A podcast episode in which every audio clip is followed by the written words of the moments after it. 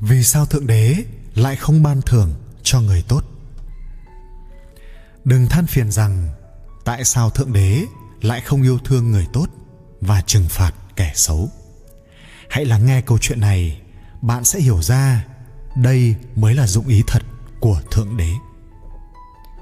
Người tốt luôn làm không công. Năm 1963 một cô bé tên Mary Benny đã viết thư đến cho diễn đàn báo Chicago. Thắc mắc, tại sao mình giúp mẹ mang bánh đã nướng xong lên bàn ăn, mà lại chỉ được một câu khích lệ của mẹ, con gái ngoan. Còn em trai david không chịu làm gì, chỉ biết gây sự, nhưng lại được nhận một cái bánh ngọt. Cô bé muốn hỏi ông syracuse custer người phụ trách chuyên mục dành cho nhi đồng của tờ báo, cũng là người mà cô cho rằng không gì là không biết là tại sao luôn có những đứa trẻ bị thượng đế lãng quên giống như cô vậy. Trong suốt hơn 10 năm qua, ông Syracuse Custer cũng đã nhận được cả ngàn bức thư của bọn trẻ liên quan đến tại sao thượng đế không khen thưởng người tốt, trừng phạt người xấu. Mỗi khi mở ra xem những bức thư như vậy, lòng ông lại nặng trĩu bởi vì ông không biết nên trả lời những thắc mắc ngây thơ đó như thế nào. Trong một buổi lễ thành hôn, ông đã tìm ra câu trả lời.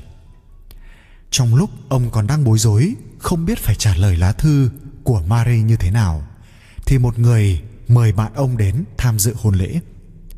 Có lẽ ông sẽ không bao giờ quên được buổi thành hôn ngày hôm ấy là cái ngày mà ông đã tìm ra câu trả lời cho câu hỏi bị bỏ ngỏ hơn 10 năm nay. Hơn thế, câu trả lời này đã giúp ông trở thành một người nổi tiếng chỉ sau một đêm. Hôm đó, một câu nói của mục sư đã giúp ông hiểu ra đạo lý của câu không ban thường cho người tốt. Ông nhớ lại buổi hôn lễ ngày hôm đó.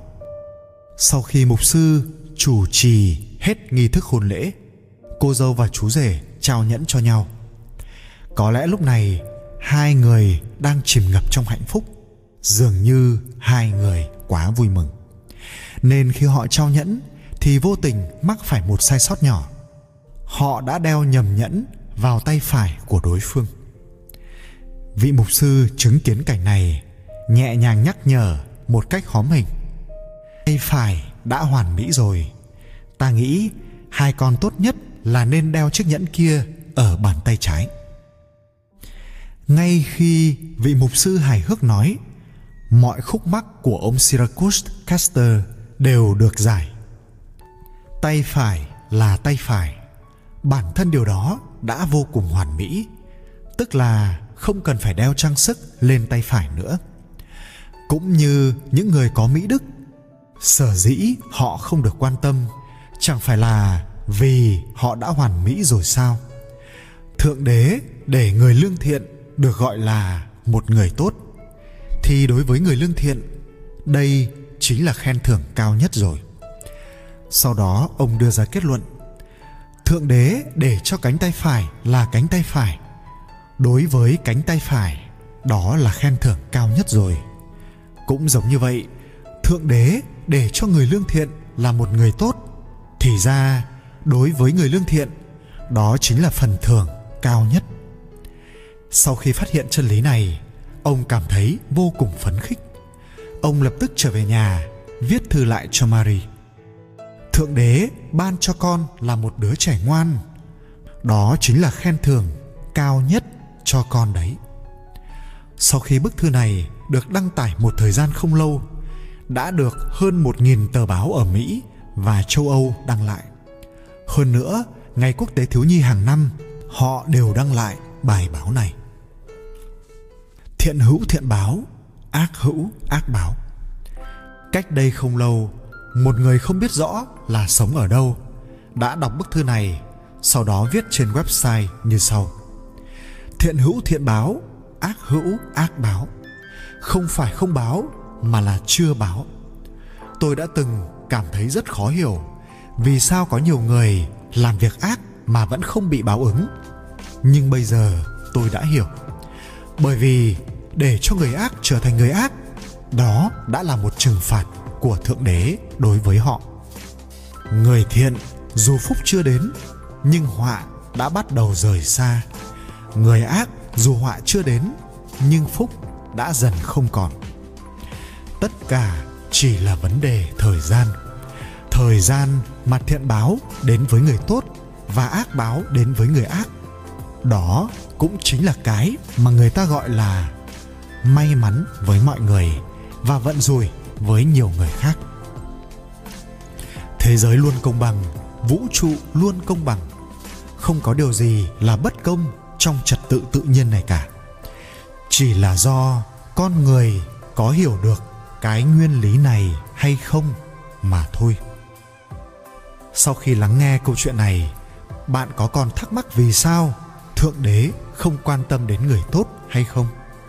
Hãy nhớ, chúng ta có thể là người tốt.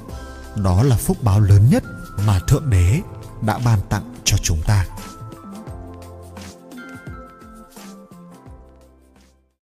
Người trưởng thành thực sự mới hiểu được năm sự thật cay đắng về cuộc đời này. Sống tích cực, thúc đẩy suy nghĩ lành mạnh là cách bạn chủ động quản lý hạnh phúc hay khổ đau của chính mình. Chỉ những người từng trải mới thấu hiểu rõ sự thật rằng cuộc sống không phải lúc nào cũng công bằng hay dễ dàng. Vì thế, không ai có thể chịu trách nhiệm cho hạnh phúc hay khổ đau của bạn. Chính bạn mới là người nắm giữ chìa khóa hạnh phúc của mình khái niệm trưởng thành về mặt cảm xúc đại diện cho một trong những trụ cột của lý thuyết Albert Ellis. Đối với những người không biết về cha đẻ của liệu pháp hành vi nhận thức thì xin giới thiệu ông là một trong những nhân vật nổi bật nhất trong ngành tâm lý học. Ông đã viết hơn 80 cuốn sách và 1.800 bài báo, đào tạo hơn 200 nhà trị liệu và thậm chí xây dựng cả một viện nghiên cứu mang tên mình. Một trong những nghiên cứu của ông là thiết lập những suy nghĩ lành mạnh để thúc đẩy sự phát triển của hạnh phúc, cũng như giúp mọi người chủ động điều khiển được cảm xúc của mình bản chất công việc của mình, theo chính albert ellis, là để làm cho sự đau khổ dễ quản lý hơn để làm được điều đó, ông mong muốn bạn hiểu rõ những điều dưới đây, cũng là những điều chỉ những người từng trải về mặt cảm xúc mới thấu đạt. Thứ nhất, hiểu rằng thế giới này không phải bạn cứ muốn là được. Thừa nhận rằng nhiều lần chúng ta muốn thay đổi một điều gì đó trong quá khứ, đó có thể là hoàn thành một việc nào đó, sửa chữa lỗi sai hay xóa bỏ một việc không nên làm với mong muốn một cái kết hoàn hảo hơn. Nhưng dù bạn tin hay không, thì cuộc sống đôi khi cũng rất vô nghĩa. Những điều không mong đợi thường xảy ra và buộc chúng ta phải chấp nhận. Những người trưởng thành về mặt cảm xúc hiểu rằng bạn không thể thay đổi một ai đó, không thể chờ đợi họ làm gì đó đúng theo mong muốn của bạn. Nếu không hiểu được điều này, thì sẽ chỉ dẫn đến đau khổ không cần thiết mà thôi.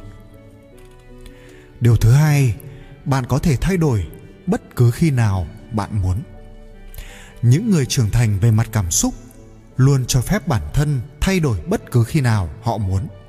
Vì đó là cách để họ thay đổi và phát triển sau khi học hỏi từ một việc nào đó đã xảy ra.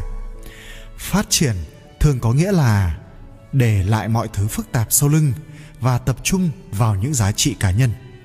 Nó cũng có nghĩa là bạn dám đưa ra quyết định rõ ràng và can đảm, chịu trách nhiệm cho những việc mình làm. Tiềm năng của bạn nằm chính trong việc thực hiện các thay đổi định kỳ này.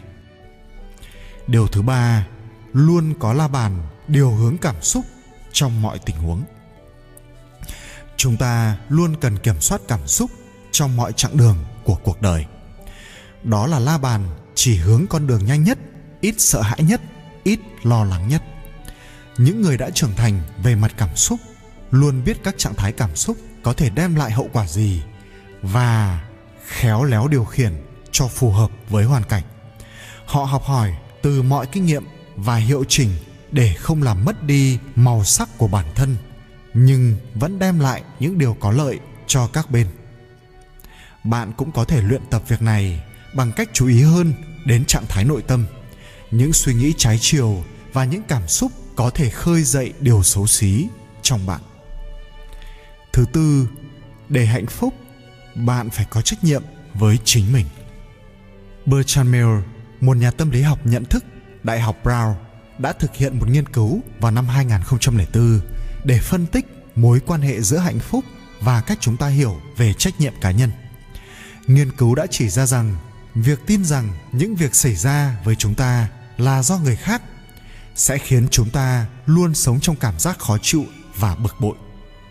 Chúng ta không thể kiểm soát mọi khía cạnh của cuộc sống, nhưng chúng ta hoàn toàn có thể chọn cách phản ứng lại với nó. Thứ năm, không cần phải có tình yêu thì mới hạnh phúc. Những người đã có những trải nghiệm nhất định, họ không chăm chăm đi tìm kiếm tình yêu, cũng không lảng tránh nó. Điều duy nhất họ quan tâm là nuôi dưỡng trạng thái tinh thần sao cho nó luôn sống động nhất. Và người yêu đối với họ là người có thể cùng họ làm phong phú thêm cuộc sống, cùng họ bồi đắp đời sống tinh thần và tuyệt đối không phủ quyết những cảm xúc riêng của họ họ thà cô đơn còn hơn chịu đựng những mối quan hệ không lành mạnh đối với họ hạnh phúc và sự hài lòng cá nhân là điều quan trọng hơn tình yêu. Người thích hợp nhất với những người sớm trưởng thành về mặt cảm xúc phải là người biết cân bằng và cho phép họ theo đuổi mục tiêu của riêng mình. Và tất nhiên, không ai sinh ra đã là một người trưởng thành về mặt cảm xúc. Đó là một con đường dài với sự học hỏi không ngừng. Vì thế, đừng nản chí quá sớm.